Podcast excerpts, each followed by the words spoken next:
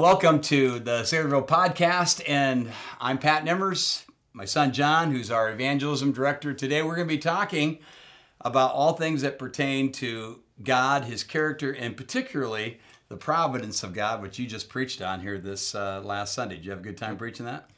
Yeah, it was a blast. It was definitely one of those messages that were uh, uh, deep, a lot of deep theology, but at the same time, just trying to crunch that in there to make it applicable. This is a good time preaching.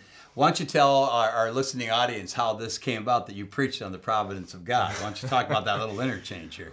Well, uh, my father, as you know, is a very opinionated man, uh, and in his love and kindness, he came up to me. Uh, well, actually, we were having a conversation. It's actually the day I was preaching somewhere else. He asked me if I had a topic ready for this past Sunday, and I said, no, not yet. Uh, I hadn't given it too much thought. Uh, and he said, well, you know, we're preaching through the book of Ruth, so you could, if you wanted to, uh, preach on providence. And I go, oh, that's interesting, because I'm, I, I, he knew that I was reading John Piper's new book, 700 page book on providence, so he knew my mind was already in that direction. And the book of Ruth has a strong yeah, exactly. uh, reference to providence. Right. And so, and so I go, that's a really good idea. And he goes, I didn't say I take it. I said, yeah, I'll, I'll definitely give that some thought. And he goes, well, you know, John, around around here, if I if I tell you to do something, you're gonna do it. You know that, right? I go, are you telling me to do it, or are you still giving me an option? And so, either way, you still gave me the option. Gave me the option. We ran with Providence. With so. the strong suggestion that you did it on the providence of God. And it's true. I knew that you were reading the book. I knew that this was what you would have been you had been absorbed in. And the book of Ruth has a very, as with the book of Esther, there's just this strong, overarching yep. uh, sense of God's providence, and you did a great job. In fact, uh, probably one of the one of the to me the uh, of the power statements that were made in the message, the one that resonated most with me, that I wanted to resonate with our people, certainly resonated in my own heart, was you said, in the midst of suffering, God doesn't want you to be dependent on His answer, but in His character. Yeah. And I love that because some people think they can, they almost hog tie God. God, I'm going to trust you more if you'll hear my prayer, if you'll answer my prayer. And many times God just wants us to be more wrapped up in his character and believing him, trusting him uh, through the suffering, uh, regardless whether the answer is, a, is affirmative. So yeah, that, that was, was good. Yeah, even that line, just to piggyback off that, that line was even powerful for, for me personally as I'm kind of writing it down and thinking about it uh, because I love apologetics, and that's all about giving an answer, right? So I want to be able, when I'm sitting across from somebody, I want to be able to give them a good, biblical, logical answer for what's going on or what their question is, you know, even their suffering. And uh, so even coming across that Ecclesiastes verse, it was like, it hit me like a ton of bricks. Like a good answer to them, a biblical answer to them is simply, I don't know. And God, God wants us to have that kind of a mindset. Yeah. So let's help our audience a little bit because some of them may not have watched the message, and may we'd encourage you to do so. It was a good message, be worth your uh, your watch, so you get a good theology of providence, the providence of God. That is. Uh, so help us out a little bit on that. Let's let's set the stage here. What is uh, providence. We know that in your message you you talked about the root word being to provide, and you actually went to that passage uh, in Genesis yeah. uh, where Abraham is uh, on his way up to the mountain with his son Mount Moriah. He has his son with them, he, is his treasured son. He's waited so long for. Uh, they're going to make a sacrifice. There's no, they don't have a lamb. The, his son Isaac says, you know, ask where the lamb was. Mm-hmm. And uh, you know, God's reply, or rather, Abraham's reply was, "The Lord will provide. Yeah. He'll He'll see to it that we have the sacrifice." And of course, He did. And that is the root word with the word providence. It means to provide. So help us out a little bit. What does it mean? What is the, what is the providence of God? What does that mean? Do we have a do we have a definition for it? Yeah, I mean, there's a lot of good definitions. Uh, um, I mean, you have yours mm-hmm. that you really like to use. The one I kind of used is that God um, is actively working out all things uh, with a purpose, right? And I think that's the big deal. Is is I heard I think it was MacArthur who said providence is essentially the greatest miracle of all time. So you can use miracles being something that is God's God's uh, coming in supernaturally into the earth to do something crazy with, where he says providence is God actually using natural elements like whatever it being being humans or, or even even sin, and I'm sure we'll get into that, Yeah. um, to bring about a miracle. And so I thought that was a really interesting way. Uh, you want me to? I can I can say how Piper puts it. Sure. Um, Piper that puts it, lengthy definition of Piper. no, no, it's a different one. It's a different Okay. one. Let me give you two of them. Piper right. says this. He goes, Providence is God's sovereignty in the service of wise and good purposes. So that's a real short one. I really like that one. It gets it cuts right to the point. It's God's sovereignty. So he's making a distinction Mm-hmm. between the providence and sovereignty. There is something different going on there. And then the caveat is for his wise and good purposes. This is his, a little bit more lengthy one. He says, The providence of God is his purposeful sovereignty by which he will be completely successful in the achievement of his ultimate goal for the universe. God's providence carries his plans into action, guides all things towards his ultimate goal, and leads to his final consummation. Yeah. So you got that memorized, right? so, uh, so I, I noticed that actually uh, Piper does not distinguish as much between sovereignty and providence. In fact, he sees providence as a um, as a character of God's sovereignty. If you look at those those definitions, he doesn't really he doesn't put much of a demarcation between. I, I put a little bit more of a demarcation, and probably um, it's maybe it's closer to what Piper has. That is, there's probably something. That, the sovereignty of God and the providence of God do come together, and they overlap, and that's why people have a hard time distinguishing them. In fact, people talk about the providence of God in the same way in which they talk about the sovereignty of God. So, just before we move on to some of these particulars, let's just uh, you, you you mentioned I have a couple definitions. They are short, um, maybe a little more pithy. Doesn't mean they're better. They just more memorable in my mind. So when we talk about the sovereignty of God, we're just in my mind. Here's the my the short definition of the sovereignty of God. That's God's rule over all things. The sovereignty of God, sovereign mean over God's rule over all things. That's my definition of God's sovereignty. He rules over everything, everything. Okay, so. Uh, but providence then is, and this is again my short definition of providence then, providence is God's working out the circumstances that bring about his sovereign will. So I've differentiated between the sovereignty of God and the providence of God. And what I see providence is is is the details. You you made the comment and your message. It's the uh, to see, you, I think you, the expression was to see to it. He's going to see because isn't that what it means to see to it? God will see to it. Yeah. So those are the steps that lead to whatever he's planning to do, which incorporates a lot of stuff. Yeah, I mean, the way that I've been really kind of wrapping my mind around it is the sovereignty. You think of a sovereign, you think of a king. He has the right, he has the power. So God has the right, God has the power to do what he wills because, after all, he is God. The providence, the demarcation, I believe, is is the providence is the purpose behind it and getting into a little bit my message the character behind it so he has a purpose and his purpose is ingrained into his character, which is good, right? So he has, he is holy, he is God, he has the right to do everything, he has the power to do all that he wills, and at the same time, his power is not of a mean, evil dictator, it is of a purposeful, good God. Mm-hmm.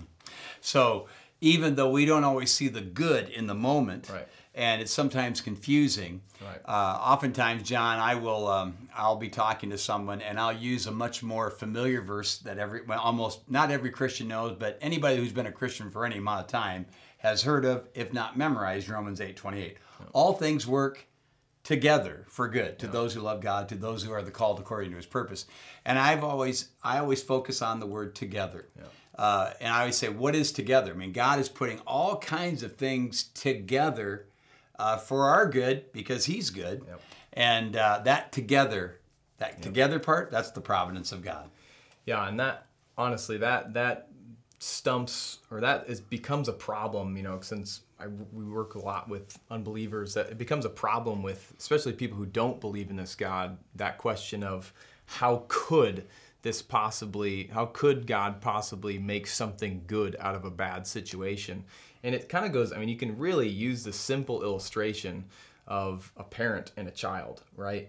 Um, the child can't when, when the parent pulls the child away from the street uh, because he's running across the street because he sees a playground and the and the parent pulls him back and it might hurt the child's arm or whatever it is the child can't comprehend why the parent would do that thing that hurt them. But the parent having a bigger perspective uh, obviously knows has the has the foreknowledge and he sees to it in a sense mm-hmm. to pull that child back because of a greater purpose even though it might hurt them um, so I think that's a good analogy to kind of wrap. Well, it's a good analogy, especially if you if we put ourselves in the place of the child. Right. That's that's who we are. In right. the analogy, we are the child. We right. are the ones who do not see the car coming. We don't see the, the we can't see far enough down.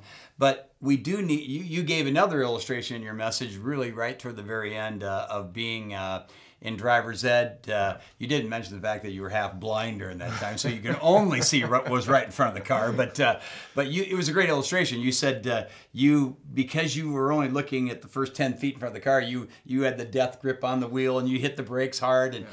And your driver's ed instructor said, "You, John, you need to lift your eyes up. You need to look at the bigger picture. You need to zoom out." Right. Uh, and while we, when we zoom out, we don't. It doesn't allow us to see all the things that are going to happen or what God might do out of this difficult situation, out of this struggle, out of this sin, out of this ugly situation I'm in. But when I zoom out, I can I'm trusting my parent, my right. my father God who pulls me back and says, "Hey, hey, I'm I'm I can handle this. Right. I'm in charge here." Yeah. Yeah, yeah, that's good. You also made a big deal out of control. Mm-hmm. Uh, it, you know, you you made a very, very strong statement. You said you are not in control. And you really tattooed us with that statement. And uh, I have to tell you that I was in my own, the cell group that I lead later on that day. And I, as you all know, I have the joy of working with six couples. They're all new Christians. And uh, boy, every one of them were really convicted by that statement. Yeah. Interestingly enough, and this is this is going to sound chauvinistic. It's not intended to be. There, it was it was the women in our group that very humbly acknowledged that they like to have control. And uh, uh, I just thought that was really interesting. Maybe it was as a mother or whatever. And uh, so, how does how does uh, the, how does that play into Providence? We don't have control. You you made a big deal out of that. Yeah. Well, when I was preparing it, my original thoughts towards this point really I, I had I actually changed it. I changed my entire point the day before uh, um, on Saturday because I had I had some of it. I had my line where I said your lungs contract because God controls, and that was essentially my whole point. Like, hey, the fact that we the fact that we breathe is actually a mercy of God, and that's all really true, and that's all really necessary for us to understand. But then I was thinking about on Saturday, I was like, you know, this doesn't really drive home what I'm actually trying to point out, which is the providence of God and God being in control is is a merciful act, but it's also an amazing thing for us to like hold on to. And so it just kind of hit me as I was kind of doing some thinking and doing some reading that passage that I had mentioned uh, in Matthew, where Jesus, you know, he refers to the birds. Look at the birds. You know, God, your heavenly Father feeds them, right? Mm. So he's literally saying that God's providence is over these seemingly insignificant creatures of His, and then Jesus says, "And you are more significant than them." Yeah. Right. And so this whole thing, the providence of God and God being in control, should lead all Christians to have a less anxious life. And that's yeah. even what Jesus says at the beginning. Don't be anxious about your life. I'm in control. Mm-hmm. Right? So I mm-hmm. think that was kind of my my feel behind it is it it really deals especially in this culture of anxiety and, and depression and and not really knowing what to do. That's something you can hold on to. Well, and if anybody's watching, you just said something. We are living in a culture of anxiety. I mean, I I I've been pastoring for 35 years and I've never met more people than I have today that are suffering with anxiety. And for a multiplicity of reasons, but the, not the least of which is just not trusting in the God who, who is providential. He's going to work out those details. Before we sat down, a verse literally came to my mind as we sat down. So I opened my Bible to it. I, I've been looking at it, glancing at it back and forth as we've gone. But it's it's Jeremiah 10 23, where Jeremiah says, He says, I know, Lord, that the way of man is not in himself. It is not in man who walks to direct his own paths. So we like to think, coming back to this whole control thing, we like to think that we're in control of all this. But Jeremiah makes it, I mean, uh, makes a very, very powerful statement here. He says, I know, I know this, Lord, that the way of man is not in himself. So I don't get to control the circumstances around me. That it is not in man who walks to direct his own steps. That's a powerful statement. Yeah, it really is. And there is one, I think I actually have it um, in my notes here. I didn't actually get to it in my message, but a, a, a verse that just captivated me when I was in my studies was Proverbs 16:33. The lot is cast into the lap, but the decision is wholly from the Lord. So Now- the uh, dice, it's even going even further that So, everything. And you're in Proverbs 16. You could almost put over Proverbs 16 the providence of God Yeah. because the first verse says the plans of the heart belong to man. And this gets the, you've just taken a question off the table. I was going to say, are you saying that we have no responsibility since God is in control? And we're not saying that because listen to these two verses in the same proverb. Yeah. The plans of the heart belong to man, but the answer of the tongue is from the Lord. Yeah. And then the ninth verse says, The heart of man plans his way, but the Lord establishes his steps. So God is not saying to us that you, you know, just chill out, relax, I'll take care of this. No, we have responsibilities. All of us have responsibilities. And we we are to operate within that sphere of responsibility that God has given to us. However, as we do that, God is the one who's going to direct us, and sometimes it's not exactly in the way we thought we'd go. Yeah. There's a really interesting this past week. I was I think I was actually listening to Tim Keller talk about this and he brought up Paul on his way to Rome in the shipwreck, right? In Acts. And uh see you have the providence of God where where Paul knows beforehand. He knows God somehow God had revealed to him beforehand, hey, you know, you're not going to crash. Or you're not going no one's going to die. Yeah. I mean, everyone's gonna, it's going to Yeah, crash, but yeah. but no one's going to die. And then do you remember what some of the people on the ship tried to do? Help me out. They they tried to get off the ship. They tried to take it away. And oh, Paul, Oh yeah, he Paul told him, "Don't stay here, stay here, stay, here." Yeah, that's so right. he, that's so right. Keller was making the point that here you have the providence of God, and yet at the same time, it still comes back on us. He's saying, no, no, no. If we don't stay on this ship, some this will not happen. Our everyone's going to die. Right. And so it's interesting. You see both things playing out. So yes, you have the providence, and yes, at the same time, you have we're accountable for for our actions Right. and what we're doing. Right. Uh, for the balance of our time, uh, probably the one, the thing that the biggest sticking point in the providence of God is how He uses. We're okay with God using me making a decision and then changing, give me a course correction. You know, Um you know, I think I think of Abraham's servant when he's going after a wife for Isaac. He said, "As for me, being on the way, the Lord led me." And there you had providential things. He's on his way to get this wife uh, for Isaac, if you recall, and he prays. He, you know, that this would be the woman, and uh, when he came to the well, and it all worked out. But what about those times when sin is involved? What about uh, how is how does God use sin? You even referred to this in your in your message, and uh, if we believe that God's providence involves everything, then it involves everything. Yeah. So how does that work? Because God's not the author of sin Yeah. and it's not his will that we sin he doesn't will that we but uh, so there is theologically we talk about the permissive will of god you know in, in that sense he allows sin to take place. Uh, how did you address that? Do you recall how you addressed it? Yeah, I went to Joseph, uh, uh, the story of Joseph and his brothers, and you know the famous verse that you know God meant, you meant evil brothers of mine, you meant it, your sin, for evil, and God meant it, the brother's sin, for good. Um, but it really is, as you read through the Bible, it's it's shockingly all over the Bible. It really is. You go you go to the fact that just just one just one example. You go to the fact that uh, there was a kingship prophesied uh, that would take place to bring about the Messiah, and yet you go to Samuel, First Samuel, and Samuel explicitly says, or God specifically says to Samuel, uh, when when Israel asks for a king, he goes, "Don't worry, Samuel. They have not sinned against you. They have sinned against me for asking for a king." And yet it was prophesied. Yeah. And if that didn't happen, Jesus wouldn't have came about. Right. So you have all of this happening. Of course, you know you have you have Pilate and you have Judas and all of these people that are clearly sinning to bring about the providential will of God. So man is still responsible, I, uh, and yet uh, God has worked it out. In fact, uh, you you just referenced another thing just came to my mind in the book of Acts, where uh, where Peter is preaching, and Pete, Peter references this when he says, uh, uh, "There it is." He's where is it at here?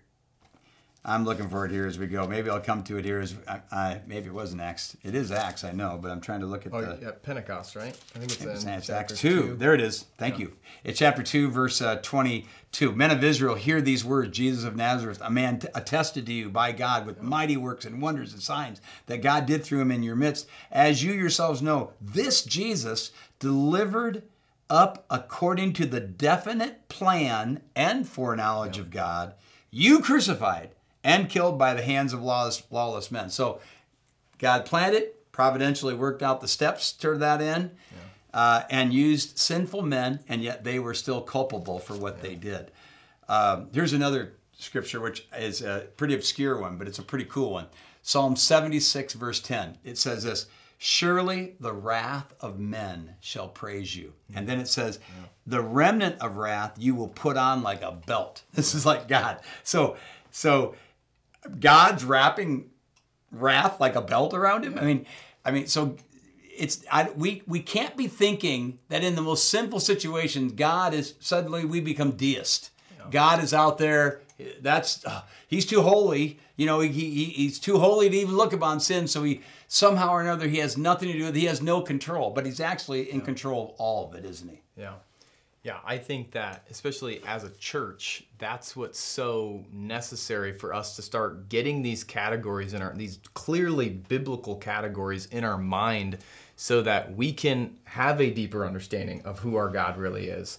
And not just have this shallow, like, like what you were just explaining, but have this deep understanding of no, this is a God who is so powerful, who is so wise, who is so amazing that he has he has had a plan since the beginning of time and just to bring up another passage in revelation uh, where you know john's having these visions in revelation and it you remember the i, I can't remember the exact chapter but uh, it brings up the the the the uh, the lamb of god or the the scroll i can't remember if it was a scroll That's or in chapter four and five. Yeah. I can't remember if it was a scroll or the list of names. Either way, but it says uh, the the name of the scroll or the list was uh, before time began. Uh, uh, the lamb that was slain. So before time began, God clearly had this planned out. Um, and I just think we have to get that category in our minds because it really just does deepen our understanding and our love for Him. And I personally think the way I like to wrap my mind around it is this is God's ultimate laugh, last laugh with Satan. Like Satan, again, he's he's doing these things with the intent of evil, and God gets the last laugh to say, "I'm going to even use that evil that you are doing, trying to corrupt everything, and turn it for my glory and my good." It Yep. just shows a powerful God. Yep. And so God is working. He's working in your life. He's working in our lives. Uh, he does not excuse sin. Uh, sin has consequences. We can choose our sins. We can't choose our consequences, and we will we will uh, be taken to the woodshed, spiritually speaking, if we choose to sin. Uh, and uh, and yet at the same time, uh, even in the most difficult circumstances that you're going through right now, realize that God is still in control. I have to tell you, just the other day, on a practical note, to sort of wrap things up, the other day I was uh, I was up in the, the sound room during a service, and I was actually preaching. This actually a couple weeks ago. I was still going to preach that service, but I saw somebody in our church just to just to see him encouraged me because uh, my heart was really heavy about a certain situation going on in our church. Uh, uh, there had been uh, some immorality that had really hurt a particular family, and it was very, and we were in the midst of it, and it was really hard for me to take. And I was mulling over and talking to God about it, and I saw this other guy who who uh, who went through a terrible, terrible divorce probably 15 years ago. We walked him through that. His wife, who we had led to Christ, chose to walk away from God, chose to go off with another man. Uh, re, you know, stiff armed all of our efforts to try to win her back to Christ, to try to bring her back to repentance. He was a broken man with a broken heart in a terrible situation. It was just deplorable as all deplorable situations could be. But uh, here we are, 15 years later, or thereabouts, and uh, he, God has given him another wife, uh, who herself went through a terrible, terrible divorce many years earlier, not connected to our church. He's happily married. He's walking with God. Uh, God has restored his joy, and uh, and he's really using this guy now and uh, and I thought just to see him gave me joy, gave me hope, knowing that God is the God who works His His sovereign will out providentially, even in the midst of some of the most difficult things that we have to endure sometimes, right? Yeah, yeah. So, so we hope that helps as we talked about the providence of God. And we'd encourage you to stick around, uh, not for this, but in the weeks to come, because we're going to begin in earnest an exposition of the, of the book of Ruth. And we'll be looking more in detail at how the providence of God worked itself out.